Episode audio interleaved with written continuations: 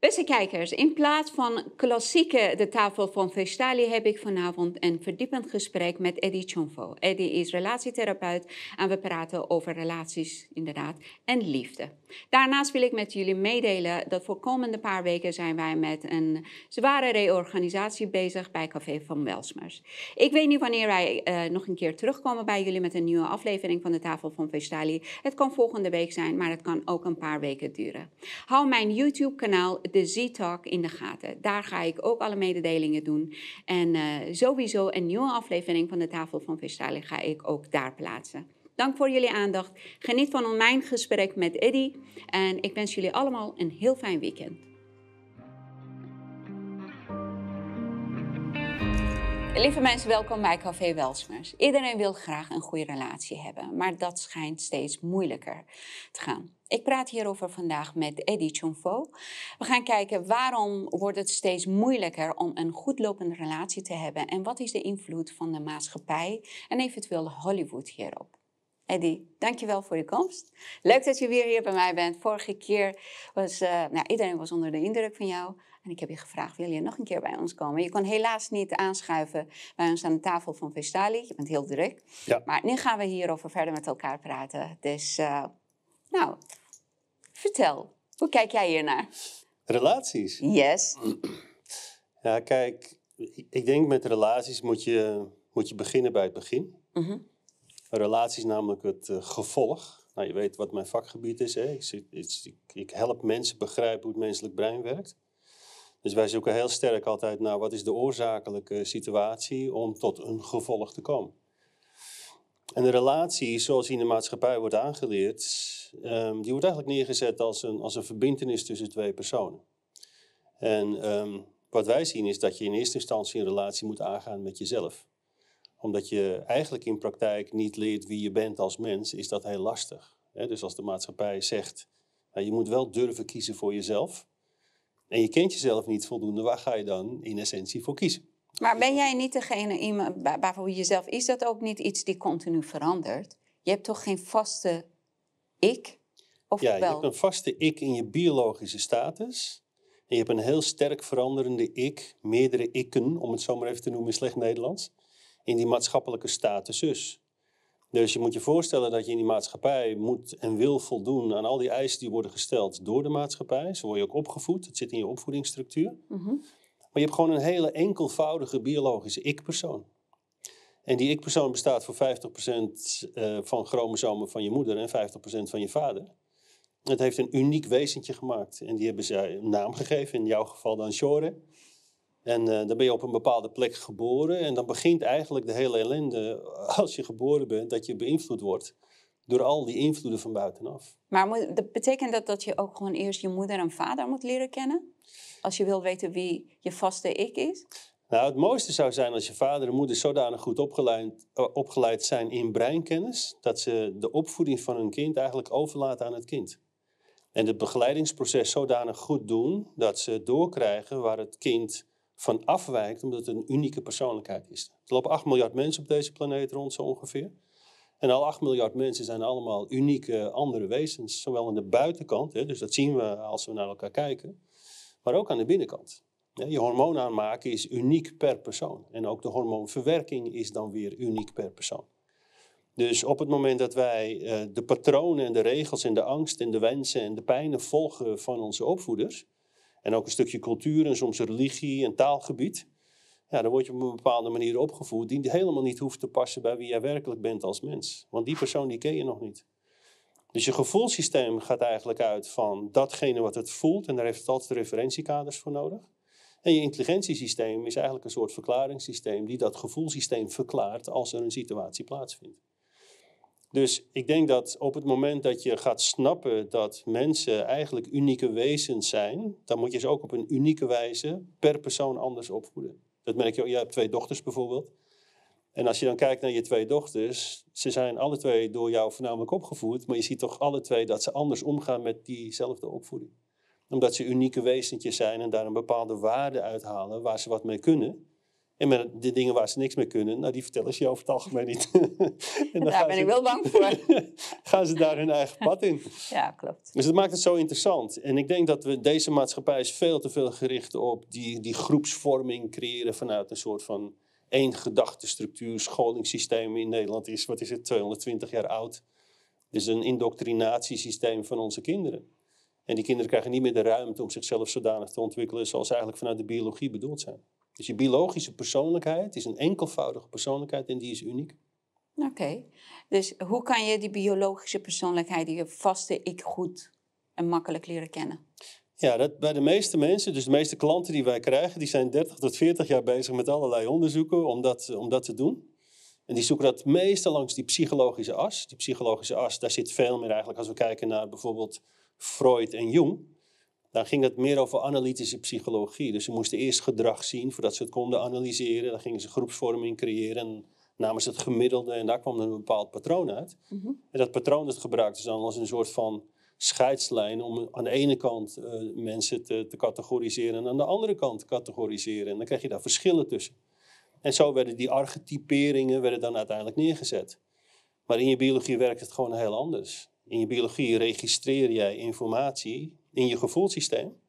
En dat gevoelssysteem heeft een referentiekader nodig. Nou is het gevaarlijke van dat gevoelssysteem is dat het niet helemaal zuiver is. Want een kind kan niet expliciet beoordelen of de informatie die het krijgt van de ouders, of dat de werkelijke juiste informatie is voor dat kind.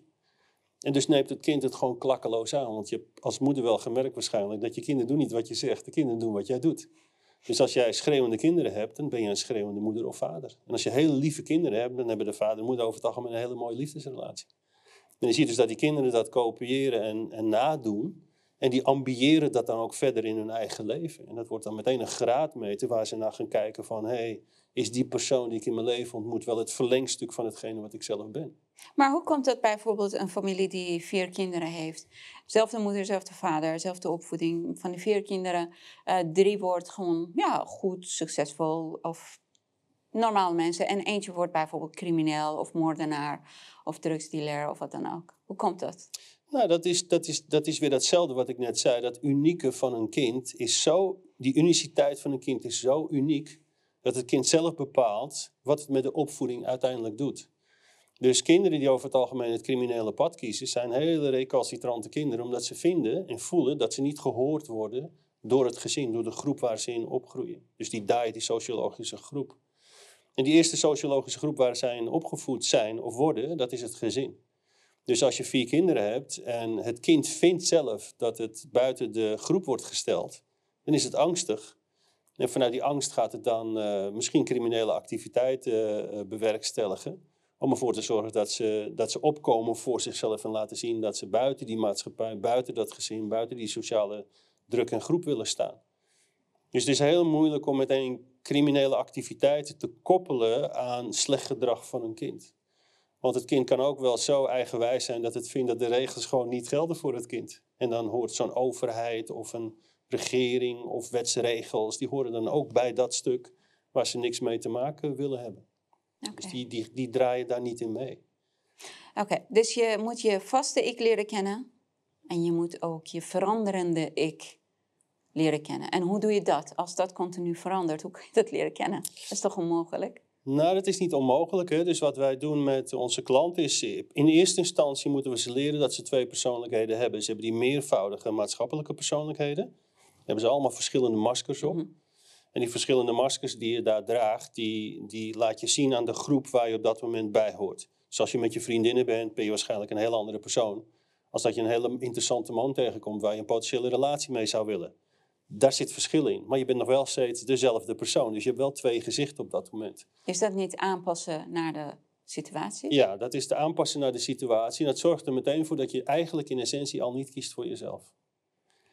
Als je voor jezelf... Of toch wel? Nee. Want je weet waar je je het beste kan neerzetten. Op welke manier? Nee, kijk, als jij als een chameleon in het leven gaat staan, dan kies je niet voor jezelf, dan kies je voor de situatie. Dus de externe factor is dan belangrijker dan je interne persoonlijkheid. Op het, moment, op het moment dat jij kiest voor je echte interne persoonlijkheid en je kent jezelf heel goed, dan heeft dat consequenties. En die consequentie kan zijn dat iemand aanhaakt, afhaakt of neutraal is. En als je dus die consequentie aandurft, en je zegt ik ben dit, ik ben heel transparant, open en eerlijk, dan kan het zijn dat iemand denkt van nou, ik, daar kan ik niet mee omgaan. Het is te confronterend voor mij om daarmee om te gaan. Maar Eddie, hoe kan het, z- dus je bedoelt dat bijvoorbeeld hoe iemand met haar of zijn kinderen omgaat, moet het op dezelfde manier zijn dan hoe die met zijn collega's omgaat of haar collega's omgaat? Ja, op zich zou dat het mooiste Ja. zijn. Kijk, op het moment dat... Ik zal je een voorbeeld geven. Ik had een Mhm. Oekraïense vriendin eh, jaren geleden. Die kwam in Nederland toen, toen voor het eerst. En toen ze in Nederland kwam, toen zei ze na twee maanden... Ze zei, wat zijn die Nederlanders, die liegen alleen maar. Waar, waarom liegen jullie zoveel? Dan zei ik, wat, bedoel je daar precies mee? Ze zegt, nou, als er een vraag wordt gesteld... Ben je te dik bijvoorbeeld? Dan zegt iemand, nou, het valt wel mee. Zegt ze, maar wij in Oekraïne zeggen dan gewoon... Je bent te dik, je moet afvallen. Zeg, dus onze cultuur wijkt daar heel sterk vanaf in jullie cultuur. Zegt ze, want jullie, jullie komen daar niet echt vooruit. Jullie draaien om de brei heen. Ik zeg, dat is interessant dat je dat opmerkt, zelfs als je de taal nog niet helemaal spreekt, want dan spraken ze wel Engels voor haar.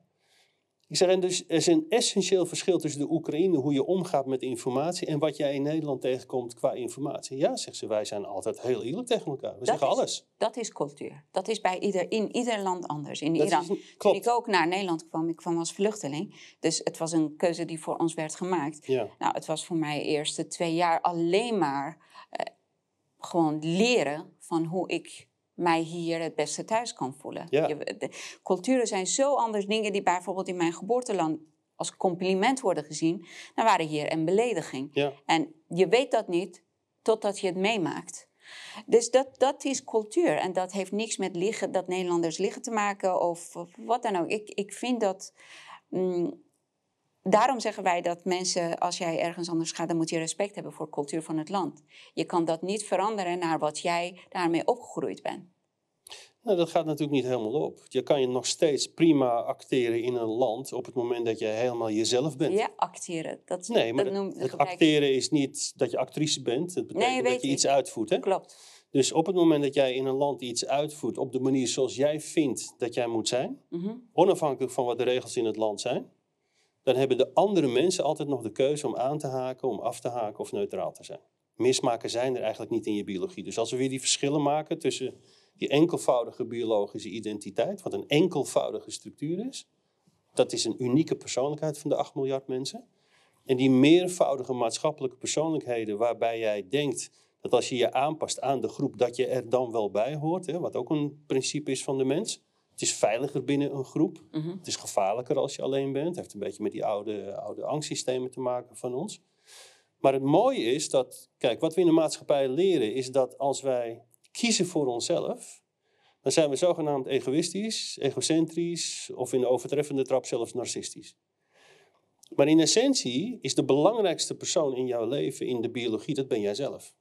Ik vind dat het een hele grote verschil is tussen voor jezelf kiezen en egoïstisch zijn. En dat is wat gewoon wa- waar het misgaat. Mensen snappen dat verschil niet. Nee, maar dat is precies wat ik dus nu probeer Ja, uit te leggen. ja, sorry. Dus op het moment dat jij dus voor jezelf durft te kiezen, het is een durfsysteem. En dat doe je vanuit een, vanuit een zuivere gedachte, vanuit een zuivere gedachte. Dan als jij voor jezelf kiest, dan ben je eigenlijk heel empathisch.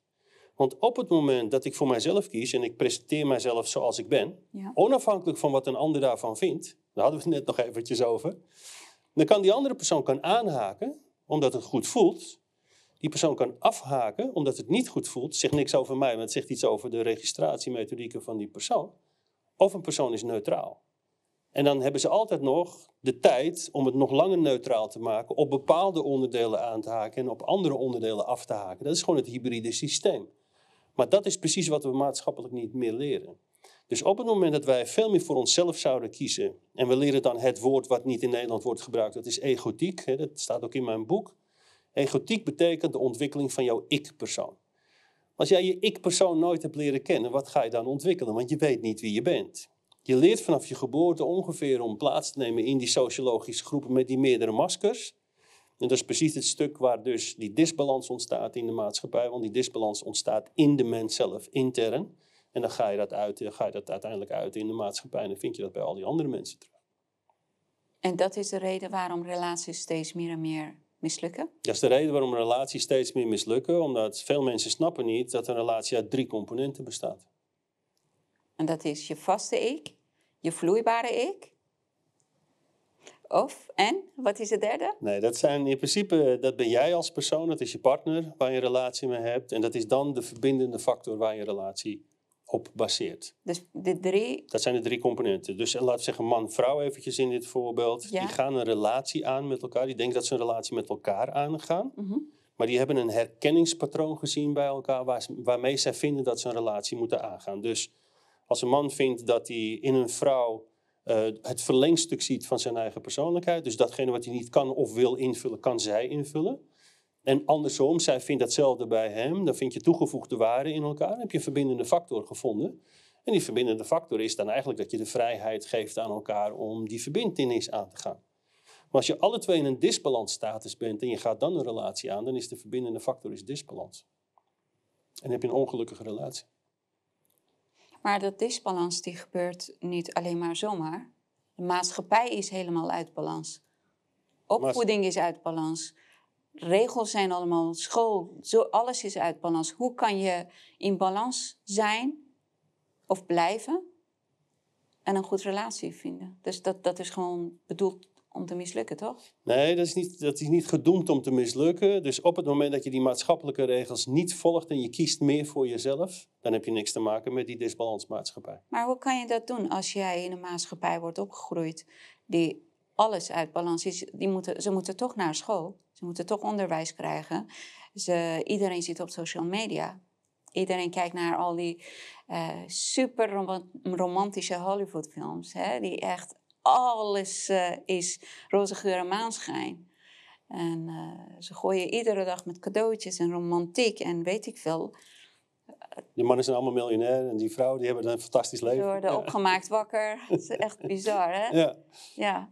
Wat dat, dat, dat, dat is gewoon de norm. Ja, niet, niet dat het in de realiteit zo is, maar het wordt een fake norm gecreëerd. Ja, maar hier is de rol van de ouders heel erg belangrijk. Want op het moment dat je aangeeft dat dat geen realiteit is. en je voedt je kinderen op om daar op een andere manier naar te kijken dan dat de maatschappij doet. dan heb je meer overwicht op je kind dan dat de maatschappij dat uiteindelijk heeft.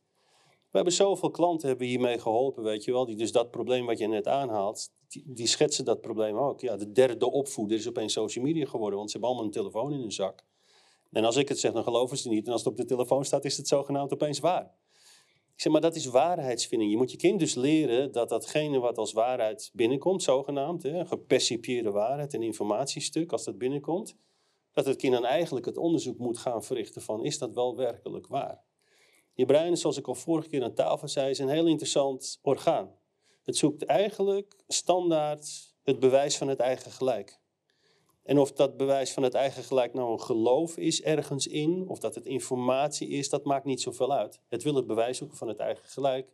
Want je brein is zo ingericht dat het eerste wat je leert het meest waar is voor het brein.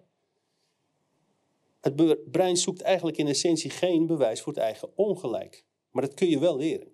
Je kunt het meeste leren als je het bewijs constant zoekt van je eigen ongelijk. Maar dan doe je eigenlijk een soort van hoor en wederhoor met je eigen systeem. En op het moment dat wij onze klanten dat leren hoe ze daarmee om moeten gaan, hebben ze in eerste instantie daar ontzettend veel moeite mee. Want dan betrappen ze zichzelf op dat ze 30 keer per dag het bewijs van zoeken zijn van het eigen gelijk. Want als een discussie aangaat, zeggen ze nee, maar, want. zeg maar, kijk, hier doe je het weer. Oh ja, wacht, nee, oh ja, ik moet nu het bewijs zoeken voor mijn eigen ongelijk. En dan wordt het een heel leuk, interessant gesprek met jezelf. Omdat je dan denkt van, ja, maar waarom ben ik eigenlijk het bewijs aan het zoeken van mijn gelijk? Ten eerste heb ik het niet uitgezocht. Ik roep maar wat. Ik ben klakkeloos gaan geloven dat het waar is. Ik ben iets aan het verdedigen wat niet van mezelf is, wat ik ooit heb aangeleerd. En ik heb nooit het onderzoek verricht of het werkelijk wel waar is, ja of nee. Wat het net eventjes kort hè, in het voorgesprek over platte aarde of ronde aarde. Nou, als jij, als jij in, je, in je cultuur of in je scholing bent aangeleerd dat de aarde rond is, dan geloof je dat de aarde rond is. Als je daar hebt geleerd dat die plat is, is die plat. Toen zei ik tegen je, onbelangrijk. Want het maakt niet uit of hij rond of plat is. Want je kan het bewijs eigenlijk in dat hele systeem helemaal niet vinden. En je kan het ook niet bewijzen. Want we kunnen niet zo, nu even samen naar boven vliegen om te kijken of die aarde plat of rond is. Dus als het onbelangrijk wordt in je leven. En je maakt er geen issue van. En je maakt er een issue van omdat je het gewoon maatschappelijk zo hebt aangeleerd. Dan is dat geen systematiek meer waar je last van hebt in je dagelijkse operatie. Maar dat is niet alleen maar wat je gelooft. Er zijn allemaal gewoon bijkomende effecten naar aanleiding van wat je gelooft. Dat is wat belangrijk is. Dus je moet zorgen dat je ja, juiste dingen gelooft of juiste dingen niet gelooft. Juist, dat laatste. Kijk, op het moment dat je geloof loslaat, dus misschien moet ik het anders zeggen. Als je geloof loslaat en het is geen basisstructuur meer om te weten, dan kom je in een heel ander spel terecht.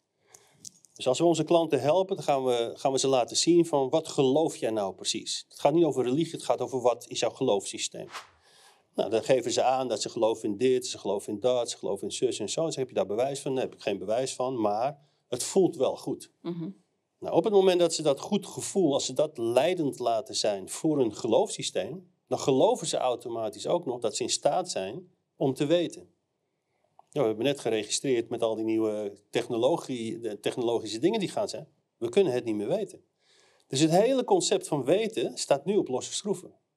Dus op het moment dat wij steeds meer leren als mens dat we weten moeten gaan loslaten, en we moeten veel meer naar het model van acceptatie, dat we het niet kunnen weten, en dus ook moeten gaan accepteren dat we niet voldoende informatie binnen kunnen krijgen om het te weten, komt ons brein in een veel rustigere status te staan. En dit is ook in relaties een ontzettend belangrijk fenomeen. Want als je alle twee als man en vrouw elkaar denkt te begrijpen en je weet dat jouw informatie die je overdraagt aan de vrouw niet zo binnenkomt bij de vrouw zoals de man het bedoeld heeft, en andersom, dan ga je constant strijden over het eigen gelijk. Maar dat is toch normaal? Want nee, dat is geen norm. Oké, maar weet je, mannen en vrouwen hun hersenen werken gewoon anders. Ze werken hetzelfde. Nee joh. Nee, die werken exact hetzelfde. Nou, vrouwen willen meestal ze willen wat zeggen. Of ze, wat ze zeggen, ze bedoelen het anders. En ze gaan ervan uit dat jij weet wat ze bedoelen en niet zeggen. Dus, en, mannen, ja, ja, en mannen zijn gewoon heel makkelijk. Ja, gaat goed? Ja, oké. Dan weet je. Even voor terug naar de biologie. Hè? Ja? Mannen- en vrouwenbreinen werken hetzelfde. Er zit wel een verschil in mannen- en vrouwenbreinen qua, um, qua opbouwsysteem. De corpus callosum, de verbindingsbrug tussen linker en rechter hersenhelft van de vrouw, is veel breder dan bij een man. Ze heeft daar veel meer synaptische verbindingen in. Dat komt omdat progesteron en oestrogeen, de twee gevoelshormonen van de vrouw, zorgen voor nogal wat tegenstrijdigheden. Qua gevoelssysteem, hormoonaanmaak, registratie. Dat zorgt ervoor dat zij micro kan voelen, denken en handelen. Dat komt voornamelijk door die corpus callosum en de nervus vagus die door je strottenhoofd loopt. Bij de man is hij veel dunner. Dus een man heeft geen behoefte aan die tegenstrijdigheid, want hij heeft maar één gevoelshormoon, grotendeels, dat is testosteron. Dat maakt van de man veel meer een macro voelen en denkpersoon. Mm En de vrouw is veel de micro voelen en denkpersoon. Dus een vrouw kan veel meer details zien dan een man, ook in haar perifere beeld. En een man registreert die gewoon simpelweg helemaal niet. Dus we hebben wel eens van die hilarische dingen. Dan geven we een sessie en dan zitten man en vrouw in de zaal. En dan gaan we wat van die dingen noemen die die dan plaatsvinden overdag. Dus de man komt thuis of gaat ochtends naar zijn werk, drinkt stiekem, want dat mag je niet van zijn vrouw, uit het pak suderans ochtends en zet dat pak suderans weer terug in de deur. Gooit die deur dicht, gaat naar zijn werk, komt s'avonds thuis, suderans verdwenen. Maar die is niet verdwenen, want die is door de kinderen gepakt, netjes in een glas geschonken. Die zetten dat in naast de eieren in de koelkast. En die man denkt, waar is nou in godsnaam toch die, die gebleven? Dus die roept zijn vrouw erbij, is de suderans nu alweer op? Dat is niet bij te houden hier, ik werk hier voor niks. Voor de... Nee, zegt die vrouw, die, die staat in de koelkast. Ik heb hem net nog uitgedronken. Zegt hij, nee, ik sta, voor de, ik sta voor de koelkast, dat is er niet. Zegt ze, schat, je kijkt niet goed. Zegt hij, nou, hoezo, ik kijk niet goed? Je krijgt dus een hele discussie over de registratiesystemen. Maar die man kan het niet zien. Zijn testosteron zegt, je hebt hem daar neergezet in die koelkast, in die deur, en daar is hij verdwenen. en hij, hij, kijkt in die koelkast en zijn brein registreert gewoon niet dat die suderans dus naast de eieren in de koelkast kan staan. De vrouw komt eraan lopen, micro voelen, denken en handelen, maar ook registratie. Pakt die suderans en zegt, zie je wel, je kijkt niet goed. Nou, zegt hij maar, hoe kan het nou? Ik sta ernaar te kijken en ik zie het niet. En vrouwen begrijpen dit niet, want die gaan er dan vanuit dat de man zijn best niet doet. Ja. Maar de man kan dat niet zien. Dus de biologische verschillen tussen mannen, als je dat bedoelt, die zijn er wel. Hè? Dus er zijn biologische verschillen tussen man en vrouw. En daarom zeggen we altijd, het verschil is in essentie gewoon de overeenkomst. Want datgene wat jij kan, micro voelen, denken en handelen, kan een man niet. En datgene wat een man kan, macro voelen, denken en handelen, kan een vrouw over het algemeen niet zo goed als dat een man het kan. Dus als je dat, als je dat samen zou voegen, dan ben je eigenlijk samen veel groter als dat je individueel kan zijn. Je hebt elkaar echt wel nodig in dat stuk om dat verlengstuk te kunnen creëren. Dat is het probleem, hè? Samen kunnen voegen. Nou, dat is Waarom, waarom is dat nog steeds, waarom wordt dat steeds moeilijker? Nou, kijk, jij registreert nu in essentie alleen de negatieve zaken waarbij het moeilijk gaat. Hè? Nee, ik ben een vrouw, hè? Ja, tussen, tussen mannen en vrouwen. Maar er gaat natuurlijk ook heel erg veel goed. Dus er zijn heel veel mooie relaties die echt heel goed gaan, die dit stuk ontdekt hebben. Waarbij ze ontdekken dat, dat aan het uiteinde van het man zijn, heb je een vrouw nodig om dat microstuk voelen, denken en handelen in te vullen. Want een man kan dat niet. En andersom ook. En vice versa. Ja. Daar waar een vrouw constant in dat micro voelen, denken en handelen zit, te, te, veiligheid, te veel veiligheid wil creëren, dan geen risico's durft te nemen. Dan zegt de man, schat, maak je niet zo druk. Als hij zijn handen wil branden aan de kachel, laat hem maar doen. Doet hij één keer en doet hij daarna nooit meer. Dus je hebt juist die twee partijen zo goed nodig, of eigenlijk zo nodig, om het steeds beter te doen samen. Als je voldoende breinkennis meekrijgt vanuit, vanuit je opvoedingsstructuur. Ik zie, je zegt dat eh, er, ga- er zijn ook heel veel mensen die, eh, nou, het, go- het gaat goed in de relatie. Mhm. Maar ik zeg gewoon heel veel eenzame mensen of mensen die alleen zijn en niet per se eenzaam. Ehm, er zijn talloze dating apps en zo, weet ik veel, en dating softwares. Iedereen is op zoek naar, Geluk. nou, eh, wat ik ook een hele foute term vind, andere helft of wederhelft. Of Je wederhelft. wederhelft. Eh, die, iemand die jou compleet maakt. Die, van, vanaf dat moment gaat het al mis. Hè? dus je bent al Incompleet. je je bent incompleet en je zoekt iets die jou compleet maakt. En dus die moet echt precies passen in, in weet ik veel, eh, alle gaten die je hebt of zo. Sarcastisch bedoeld.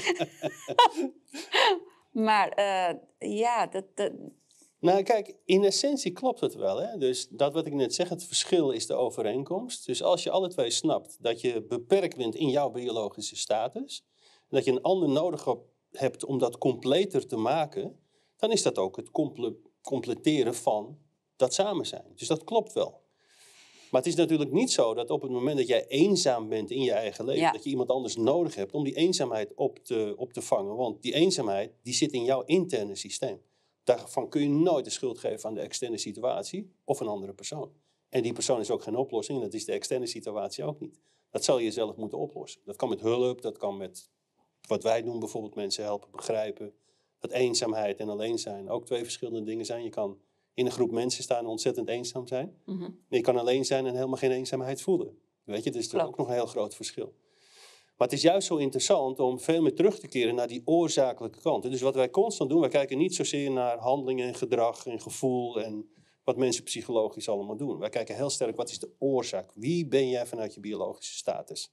Daar zitten alle vragen, maar er zitten ook alle oplossingen. En dan kunnen mensen een goede relatie vinden. Dan beginnen ze in eerste instantie om een hele goede relatie te krijgen met zichzelf.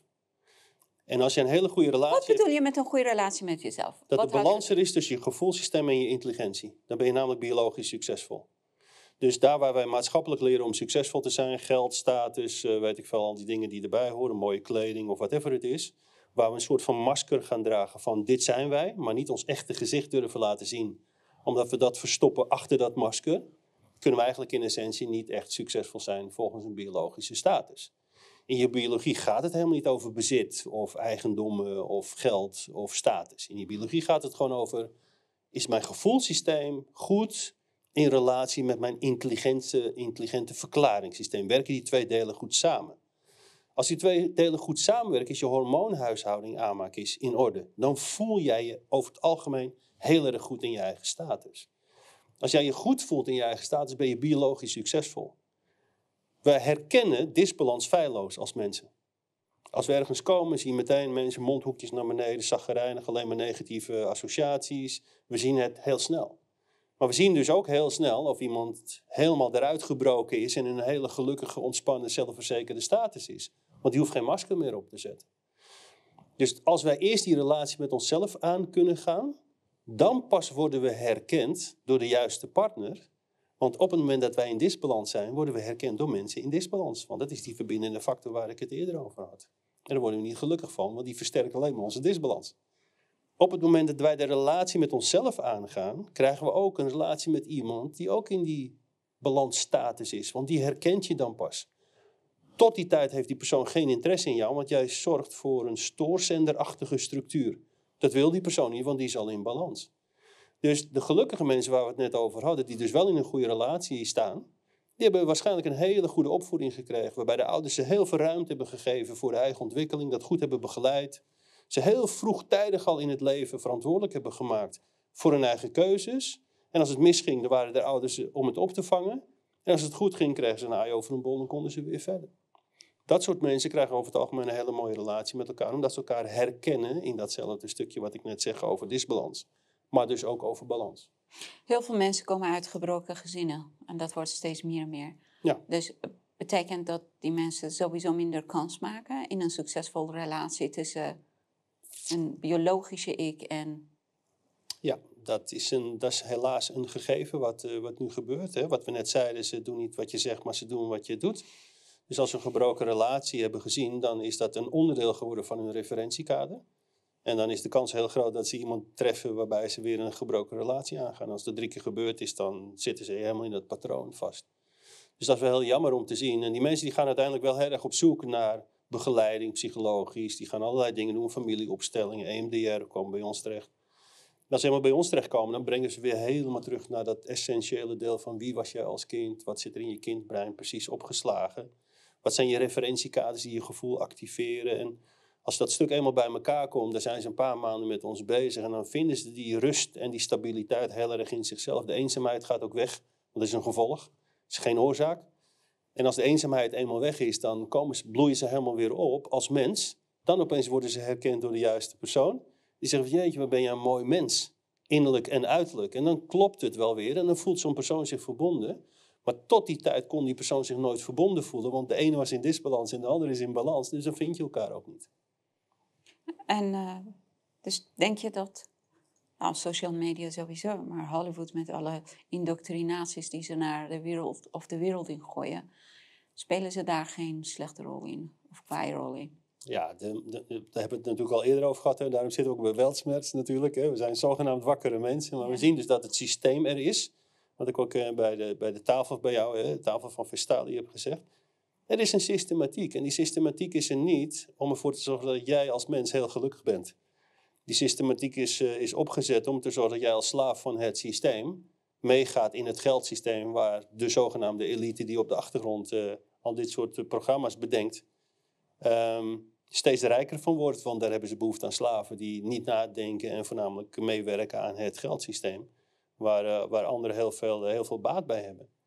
Dus mensen in een ongelukkige status zijn vaak ook, worden ook chronisch ziek. En die chronische ziektes zorgen voor heel veel omzet in de farmaceutische industrie. De psychologische wereld uh, profiteert daarvan, medicatiewereld profiteert daarvan, depressies zijn er in het privéleven, burn-outs zijn er in het zakenleven. Ongeveer hetzelfde, maar het heeft wel iets, iets, andere, iets andere insteek.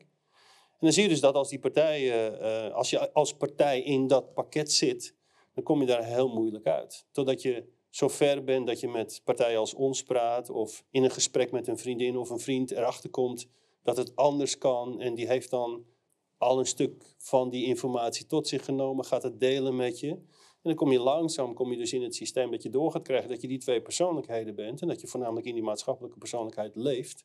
Dat je jezelf gewoon nooit hebt leren kennen in je echte biologische status. Oké. Okay.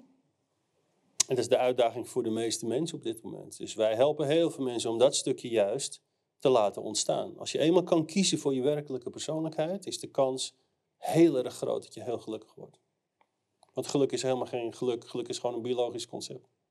Ja, dat blijft voor, bij mij nog steeds een vraagteken. Hoe kan je uh, jezelf goed leren kennen, terwijl dat je vanaf kinds af aan kom je in een um, gestoorde situatie terecht. Mm -hmm. Bijvoorbeeld familie die uit elkaar is of een huishoudelijke situatie die heel veel geweld of wat dan ook heeft.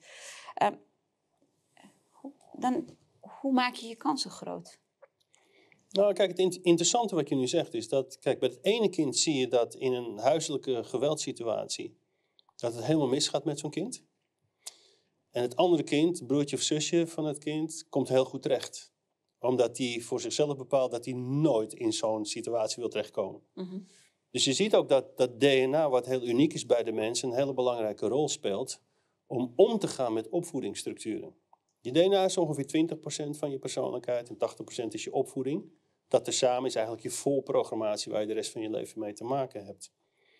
Maar die 20% is wel zo essentieel, want die 20% die zorgt ervoor dat jij woorden in een bepaalde context opslaat, met een bepaalde hormonale situatie, dat ook zo weer repeteert in je latere leven. Ik zal een voorbeeld noemen. Als we het woord chaos nemen bijvoorbeeld, is dat voor de meeste mensen een negatief woord. Hè? Ook als we dat in zalen vragen, dan gooien ze een kubus in de zaal en dan gaan ze... chaos vind ik niks, kan ik geen controle krijgen. En dan zie je ook mensen die zeggen van, ja, maar ik vind onzekerheid vind ik ook een negatief woord. zeggen we, ja, maar dat, dat is dus een negatief woord wat jij in de maatschappij hebt aangeleerd. Als het gaat om chaos, ik had dit gesprek met jou niet voorbereid. Dus wat hier ontstaat is in essentie gewoon chaos. Maar op het moment dat het chaos is en er komt een positief gevoel uit, dan kan je brein eigenlijk nooit meer tot de conclusie komen dat chaos per definitie negatief is. Nog een keer? Als chaos in essentie in jouw opvoedingsstructuren genoteerd staat als een uiting van negativiteit, en dit gesprek wat wij voeren niet voorbereid mhm. is chaos, en het geeft een positief gevoel in dat gesprek, mhm. Dan kan het nooit meer negatief zijn, want het was net een positief gevoel. Dus het ene heft dan het ander op. Dus op het moment dat wij met de 15.000 woorden in ons eigen taalgebied ons duiden, dan doen we dat met woorden die wij niet zelf hebben bedacht. We hebben ze aangeleerd met een context en een betekenis door opvoeders die dat aan ons hebben geprojecteerd. Dus even over onzekerheid, hetzelfde woord. Ik zat laatst met iemand te praten zeg ja, maar nou, ik ben zo onzeker en dan stopt gewoon alles. Dan doe ik niks meer, dan durf ik niet verder. En ik zeg, maar weet je wel dat onzekerheid twee verschillende betekenissen heeft? In je maatschappelijke structuur heb je aangeleerd dat het het eindpunt is, want dan durf je het niet, want je weet niet wat daarna komt. zeg, maar in jouw biologie is het een startpunt. Het was een vrouw, toen zegt ze, startpunt? Ik zeg, ja. Ik zeg, toen jij babytje was, kon je toen meteen lopen? Nee. Ik zeg, hoe vaak ben jij op je snavel gevallen voordat je kon lopen? Weet ik veel, zegt ze 1300 keer of zo. Ik zeg dus, elke keer was het referentiekader van de keer ervoor dat je het nog niet kon, dat was onzeker. Dus de volgende keer zou het misschien weer niet lukken, totdat het opeens lukt. Dus als babytje vanuit je biologische status heb je niks te maken met onzekerheid. Onzekerheid is het startpunt om het nog een keer te gaan proberen om te kijken wanneer het lukt. Maar je hebt op dat moment die besef niet die je als een volwassene hebt. Juist. En dat is dus precies waar de maatschappij misgaat. Dus op het moment dat jij dat bagagerek met je meedraagt als referentiekader, waardoor jij zegt van, hé, hey, als het, het is gisteren niet gelukt, nou dan lukt het morgen waarschijnlijk ook niet, mhm. dan stopt het dus. Dus wat wij onze klanten leren, ah, op het moment dat jij gisteren gebruikt als referentiekader, als startpunt om het nog een keer te gaan proberen, want je hebt misschien 900 keer geprobeerd waarop het niet lukt, ja, ja. maar het wil niet zeggen dat de 900 eerste keer ook niet lukt. Dus door los te breken van die maatschappelijke visies die je puur heb aangeleerd en gewoon heb meegekregen uit die structuur, daar hoef je niet aan te voldoen. Je kan gewoon zeggen, hé, hey, maar wacht even. Er is dus een ander systeem. Onzekerheid is dus het startpunt van zekerheid creëren. Een heel andere mindset. Als je die mindset meeneemt, sta je dus in een positieve status, want dan heb je dus al die manieren waarop het niet lukt, heb je gewoon nodig om uiteindelijk tot een manier te komen dat het wel lukt. Dus per definitie is experiment een prachtig woord voor je brein. Want als het een experiment is, dan lukt het gewoon altijd. Als het niet gelukt is zoals je het wil, heb je gewoon geleerd hoe het niet werkt. Maar je hebt maar één manier geleerd, eh, één manier geleerd waarop het niet werkt.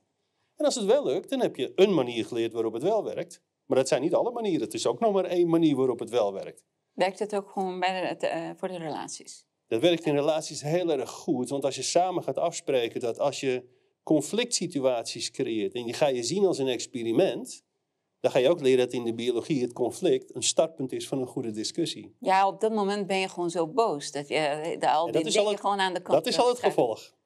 Dus als conflict uiteindelijk in jouw referentiekader staat als een startpunt van ruzies, omdat je het zo in het gezinsleven hebt gezien en op school hebt geleerd, dan is dat de maatschappelijke structuur zoals je hebt aangeleerd. Ja, ja. Maar je biologie zegt, hé, hey, we zijn het niet eens met elkaar. Laten we gewoon eens praten over. Ik moet snappen wat je precies bedoelt als je het niet met me eens bent. Dus dan moet ik je vragen stellen. Als ik in die aannamesfeer ga zitten en ik ga aannemen dat jij wel begrijpt wat ik precies bedoel, dan ga ik mijn status verdedigen. Wat doe je dan? Je, je, voelt je niet gehoord, je gaat precies hetzelfde doen. En dan hebben we een discussie en dus uiteindelijk ruzie over het gelijk. Terwijl alle twee gelijk hebben en alle twee geen gelijk hebben tegelijkertijd. Waarom worden dan Hollywoodfilms altijd zo mooi, ja, behalve een paar films die over huishoudelijk geweld gaan, maar waarom wordt liefde zo overdreven uh, opgehemeld of beschreven? Het is echt overdreven. Nou, omdat het ook bestaat gewoon. het bestaat. Kijk, die romantische beelden die je ziet, die zijn ook echt. Hè? Die bestaan. Het gros van de mensen komt niet tot dat romantisch beeld. Dat is de andere kant van de, van de medaille. Dus het is een kwaliteit die iedereen in zich heeft. Het is een kwaliteit die iedereen in zich heeft. Mensen die wij hebben geholpen, die heel slecht in een relatie zaten, zaten in essentie heel slecht in de relatie met zichzelf. En op het moment dat wij zes, zeven, acht maanden met ze bezig zijn, dan komen ze heel goed in hun eigen relatie te staan. Dan gaan ze ook, wij zeggen aan de voorkant altijd, het kan zijn dat jullie uit elkaar gaan. Dat kan het gevolg zijn. Het kan zijn dat je relatie alleen maar beter wordt samen, omdat je alle twee groeit naar hetzelfde, in dezelfde richting. Maar het kan ook zijn dat je erachter komt dat de relatie vanuit die verbindende factor, dat derde component, niet klopt. En dat jullie elkaar gevonden hebben juist op basis van die disbalans. En als die disbalans steeds zichtbaarder wordt en de ene ontwikkelt zich veel meer naar balans en de ander blijft te vastzitten in die disbalans, dan ga je gewoon simpelweg uit elkaar. Want zoals ik al eerder zei, je kiest primair toch altijd voor jezelf. Je kan nog honderd keer zeggen, ik hou van jou, maar als je er niet gelukkig van wordt, dan ga je toch uiteindelijk ga je uit elkaar. Hoe komt het dan bijvoorbeeld 99,9% van relatietherapeuten, die zijn allemaal zelf single? Ja, Als ze het zo goed weten. hoe komt dat? Nee, dat is echt oprecht een vraag. Dat is, dat is hetzelfde als psycholoog. Hè? Die, die valt nu een beetje de psychologische vak, vakgenoten aan. Maar het is eigenlijk hetzelfde. Op het moment dat je bezig bent met het gevolg, los je het niet op. Als het gevolg van? een relatie is een gevolg van een bepaalde oh. status. Mhm. Dus op het moment dat je bezig bent met het gevolg en je gebruikt je eigen referentiekaders om anderen te vertellen hoe ze het niet moeten doen, dan heb je heel veel, nou, ik weet niet of dat cijfer klopt, maar er zijn heel veel inderdaad uh, relatiecoaches en mensen die het zogenaamd denken te weten, die dus in een single status zijn. Maar daar is ook een percentage mensen van die zegt: hé, hey, maar ik wil helemaal niet voldoen aan die norm van de maatschappij. Dat je één partner hebt en daar je hele leven mee doet. Ik geloof daar niet in. Dus het kan, kan ook zijn dat ze singles zijn vanuit een hele bewuste keuze en zeggen van hé, hey, ik wil gezelligheid met iemand. En als dat de ene keer de ene persoon is en de andere keer de andere persoon is, dan zijn ze er helemaal vrij in om dat te doen. Want ze gaan dan in hun eigen status staan, mhm. in het geloofssysteem dat het gaat om hunzelf. En dat is wat ik al eerder zei. Op het moment dat je voor jezelf durft te kiezen en je bent er open, transparant, helder en duidelijk in, dan heb je een prima empathisch model gecreëerd. Want je laat het aan de ander over wat die persoon ermee wil. En als die persoon wil aanhaken en die past binnen jouw systematiek, en dat is voor die persoon dezelfde systematiek, prachtig, heb je een mooie relatie. En als dat een latrelatie is, of een relatie op een andere afstandsvorm, of twee culturen die, die op, op, op zo'n moment samenwerken, dan is dat een mooie keuze om te doen. Kijk, die hele relaties van vader, moeder, kindje, huisje, boompje, beestje, komt voornamelijk uit, eh, zeker in Nederland, vanuit die christelijke structuren. Waarbij die families zo groot mogelijk moesten zijn, want dat was de nieuwe toevoeging van, van, de, van de gelovigen voor de kerk. Maar dat is ook nodig om leven op de aarde voort te kunnen zetten? Nee, voortplanting is nodig om leven op de aarde voor te kunnen zetten. Ja, maar ik wil niet zeggen nee, nee, dat nee, niet alleen voortplanting. Mensen die ook in een goed, stabiel omgeving opgroeien om iets te kunnen doen voor de maatschappij. Ja, maar dat wil niet zeggen dat het een relatie hoeft te zijn. Ik ben in dat opzicht heel erg conservatief. Dus ik, ja, maar dat is dus een stukje van je voorprogrammatie. En dat is dus meteen het interessante stuk waar we het dus samen nu over hebben. Als je conservatief bent met een bepaald beeld over hoe een relatie eruit moet zien in je structuur zoals je opgevoed bent. En andere wijken daarvan, dan heb je daar weinig begrip voor als mens, voor dat afwijkende model. Net wordt dat een blinde vlek. Dat wordt een blinde vlek en het is een bias. En dat geldt hetzelfde andersom. Mensen die dus die vrije relaties willen hebben, de, hippiebeweging. Hè, dus uit mijn leeftijdscategorie had je die hele hippiebeweging. Dat was allemaal communes en alles lag zo ongeveer te seksen met elkaar. Het was allemaal heel gezellig. En het was één groot feest. En, en Woodstock was daar een voorbeeld van. Eén groot feest. En die mensen hadden geen enkel begrip voor mensen die in een vaste relatie wilden zitten. Ze wat begin je aan? Het is alleen maar ellende. Je bent elkaar alleen maar aan het versterken in het negatieve, terwijl het juist zo leuk is om vrij te zijn. Want als je single bent, dan heb je over het algemeen de leukste situaties in je leven. Als jij single kan zijn op een bepaalde wijze in een vaste relatie, en je geeft elkaar dermate veel vrijheid in die relatie, dan kan het zijn dat je elkaar juist in dat stuk vindt. Daar is geen oordeel over te vellen. Mhm. Als je het oordeel velt, komt dat vanuit je achtergrond. Nou, ik denk dat um, dat heel, heel veel ook gewoon met hoe jij het prettiger vindt te maken hebben. Kijk, het kan, niemand gaat iemand anders beoordelen of veroordelen. Maar ik vind dat het het mooiste dat als iemand, gewoon als twee mensen met elkaar een leven beginnen, samen kinderen krijgen, herinneringen opbouwen, iets neerzetten, een mooi, stabiel familie. En dat ze ook samen ja, oud worden. Dat is voor mij een, een volmaakt leven. Nou, niet dat ik het zelf, uh, pad heb ik niet helaas kunnen bewandelen, helaas. Maar dat is voor mij gewoon een uh, ideaal beeld. Hoe mooi is het als ik nu nog steeds oude mensen zie die naast elkaar lopen en ze hebben kinderen en kleinkinderen en ze lopen nog steeds hand in hand en ze houden van elkaar en ze weten alles van elkaar. Een soort romantisch beeld, zeg maar. Nou, het, het, nou ze hebben zeker ook moeilijke tijden gehad, ups en downs gehad. Nee, nou, nee, ik, ik, ken genoeg mensen die samen zijn oud geworden. En ze hebben ook alle obstakels samen overleefd. Mhm. En ze weten ook alle minpunten van elkaar en ze blijven toch van elkaar houden. Dus dat vind ik, ja, dat vind ik, van, dat vind ik heel erg mooi. Ik had, vorige week hadden wij hier ik weet niet of ik een naam moet noemen, maar uh, een man en vrouw, uh, ook ja, bekende gezichten van Welsmers. En uh, ik vroeg aan een man, ik zei nou, welke smaak vind je lekker? Het ging over thee. En hij zei tegen zijn vrouw, die zei ja, jij weet wat ik lekker vind. Wil ik kijken in het doos wat voor uh, smaken er zijn? En zij zei tegen mij, ja, dit krijg je als je gewoon langer dan 50 jaar bij elkaar bent. Ik vond het heel mooi. Ja, dat kan. Ik vond het heel mooi. Ja. En andere mensen vinden dat helemaal niks. Nee? Kijk, en het is dus... Heel... Maar wa waarom vinden ze dat niet? Nou, dat weten we niet. Dat is gewoon een persoonlijke keuze. Oké, ja. Dat dus op het moment dat je... Kijk, elke keer als je je eigen normering gebruikt om anderen te beoordelen... In dit, je ja, maar dat moet niet gebeuren. Nee, maar dit is geen veroordeling, hè? Nee. maar een beoordeling zit er altijd in. Dat is ook biologisch. Als een tijger binnenkomt, moeten we beoordelen dat hij gevaarlijk is. Dat wil niet zeggen dat we het dier veroordelen. Omdat die losgebroken is uit een of andere, weet ik veel, cirkel. Maar dus beoordeling hoort heel erg bij je biologie, want het heeft met je veiligheidssysteem te maken. Dus beoordelen doen we bijna allemaal. Wat maatschappelijk is gebeurd, dat we volgens de regels van de maatschappij vervolgens gaan veroordelen. En dat maakt het natuurlijk heel erg uh, dat maakt het heel lastig. We zien ook met die hele genderneutraliteit discussie die er nu Ja. is. Het is. Het is een waanzinnige gekke situatie geworden. Hè? Je zag Bender, zag je laatst een interview houden met, eh, Benny Dan heet hij eigenlijk, maar Bender.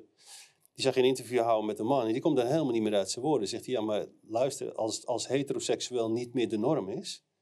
Terwijl, het, terwijl het 94% van de wereldbevolking is, wat is dan wel de norm geworden? Het gaat niet meer over dat soort aspecten. Het gaat alleen nog maar over dat ze niet meer accepteren. Als wij iedereen accepteren voor wat hij is, en of iemand nou seks wil hebben met een man of met een vrouw of Prima. wat het ook is, als we dat gewoon accepteren, Van kinderen blijft ze af. van kinderen blijven ze af, maar als we dat stukje accepteren van volwassen mensen die de vrije keuze kunnen maken voor datgene wat zij vinden dat in hun leven past, gaat het alleen nog maar over acceptatie. Ja, het gaat niet meer, eigenlijk, het gaat nu niet meer over acceptatie. Nee. Het gaat erom dat jij moet vieren en eh, celebraten wat andere is. En dat vind ik gewoon overbodig. Nou, Weet je, ik accepteer jou gewoon voor wie je bent, prima, maar ik hoef geen da daar geen oordeel over te hebben. Helemaal eens. En ik denk dat op, nu ze bezig zijn om zeg maar, die minderheidsgroepen belangrijker te laten zijn dan Ja. de meerderheidsgroepen, krijg je dat ze bewust bezig zijn met een scheidslijn te creëren tussen Ja. twee groepen. En die minderheidsgroepen, daar zit heel veel onrust in. Er zit heel veel zelfbeeld wat niet klopt. En die krijgen nu de kans om zich te manifesteren. Ik heb ook met, met eh, homofiele mannen gesproken. Die zeggen, wij vinden het verschrikkelijk wat er Ja, nu gebeurt. Want correct. wij worden nu eigenlijk heel erg sterk gediscrimineerd. Zonder dat iemand doorheeft. Lesbische vrouwen zeggen hetzelfde. Die zeggen van wij worden nu gediscrimineerd. Want het gaat niet meer over ons met onze seksuele keuzes. Het gaat er opeens om dat we iets moet in ons, in ons systeem geschoven krijgen. Wat we al met z'n allen niet willen. Mhm. Dus het is juist zo interessant om te zeggen van oké, laten we dat loslaten. We moeten terug naar acceptatie. En als iemand een keuze maakt die niet past bij wat jij zelf vindt, heb je die keuze, hè, wat ik net zeg, je haakt aan, je haakt af of je bent neutraal. Eén van de drie kies je, maar het is allemaal prima. En als je dat wil afhaken omdat je homofielen niet interessant vindt of niet, niet leuk vindt als man, als heteroseksueel, dan stoot je die mensen gewoon af. Dat is je keuze die je hebt. Klopt, ja. ja. Hey, maar ehm, wat is jouw advies voor mensen die graag gelukkig willen zijn en gelukkig willen worden en blijven? Nou, zoals ik al zei, geluk is geen geluk, maar geluk is een biologisch concept. Dus je kan het gewoon aanleren. Dat is het goede nieuws. Eh, je moet echter wel beginnen bij jezelf. Dus je moet de juiste hulpvragen kunnen stellen. Je moet begrijpen dat jij als mens verantwoordelijk bent voor je eigen interne gevoel. is dat het enigszins aangestuurd wordt door je voorprogrammatie, de bias waar we het net over hadden. Maar dat je wel de keuze hebt om los te breken van die bias en daar iets mee te gaan doen. En op het moment dat je dat gaat doen, gaat het alleen maar over jezelf. Dus wat wij doen, wij trainen mensen, leren ze hoe ze dat moeten doen, welke stappen ze moeten maken. Ze krijgen tools daarvoor mee, ze krijgen huiswerkopdrachten zodat ze gaan doorkrijgen.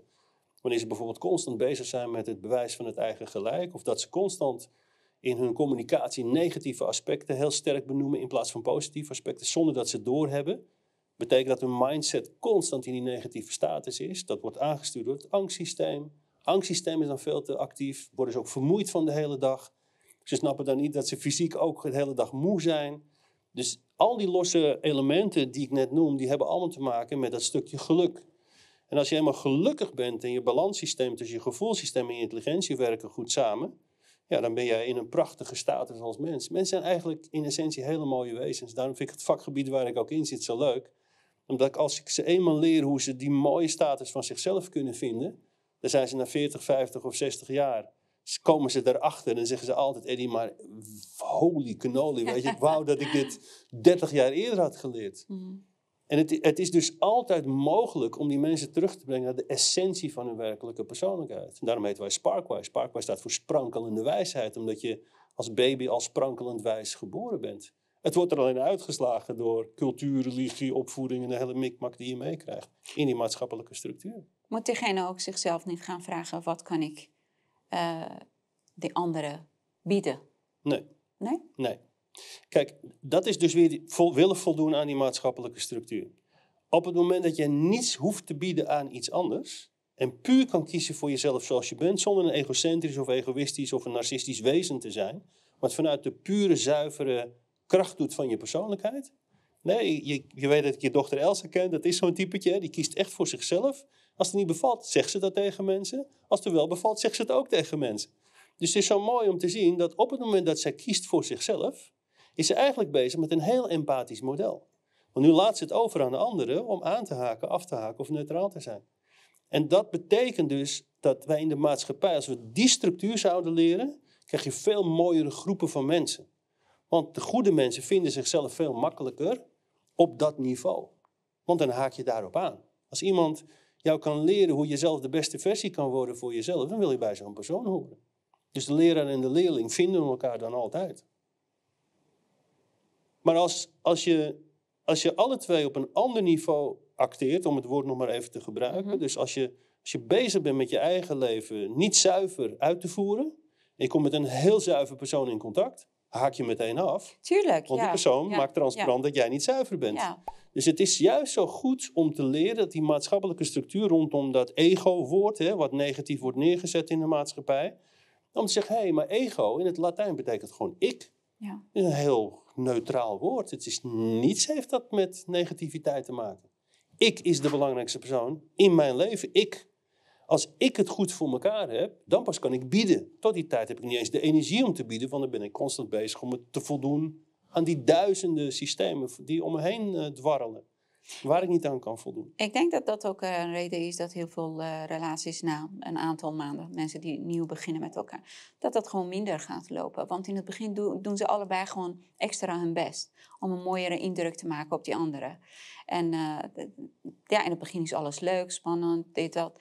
En na een tijdje dan worden ze die rollenplay zat. zat. Dan willen ze gewoon graag zichzelf worden. Ja. En dan zien ze, eh, nou, het is helemaal niks meer over van diegene die ik eh, eh, op haar of op hem verliefd uh, was Nee, maar dat, dat zie je ook met die dating sites. Dat begint natuurlijk volledig verkeerd. Ik had, ik had een klant en die, we hadden ditzelfde soort gesprekken over relaties. En was ze zegt, ah, mannen... Ik zeg, maar weet je, ik zeg, je, het is prachtig om te zien. Ik zeg, je, je, je dorst je altijd helemaal uit. Hè? Ik zeg, als iemand met jou in contact komt, denkt ze, holy, nog nooit zo'n mooie vrouw gezien. Ik zeg, en daarna kan het eigenlijk in essentie alleen nog maar tegenvallen. Ik zeg, en ze heeft een hondje. Mhm. En ze was uit geweest. Ze was, kwam om zes uur of zo, half zeven, de volgende ochtend pas thuis. Was helemaal, uh, ze drinkt geen alcohol, maar ze was helemaal moe en uh, make-up eraf gehaald. Dacht, oh, ik moet de hond nog uitlaten. En ze woont vlak bij het strand. Ik denk, dan waai ik ook even uit, dan ga ik even het strand op. Dus zij gaat in het joggingbroek met een t-shirtje en een bomberjackie, gaat ze het strand op. Die, honden, die, die hond rent weg, die gaat met een andere hond spelen. Er is een man die heeft ongeveer hetzelfde meegemaakt. Die is ook uit geweest. S'nachts is de hond het uitlaten. Dus die honden beginnen te spelen met elkaar. Ze roepen de honden, die komen niet, die blijven spelen met elkaar. Dus die twee mensen ontmoeten elkaar. Raken in gesprek. Helemaal zonder make-up en alles erop en eraan. Ik raad het einde. Ja, allerleukste gesprek van de wereld.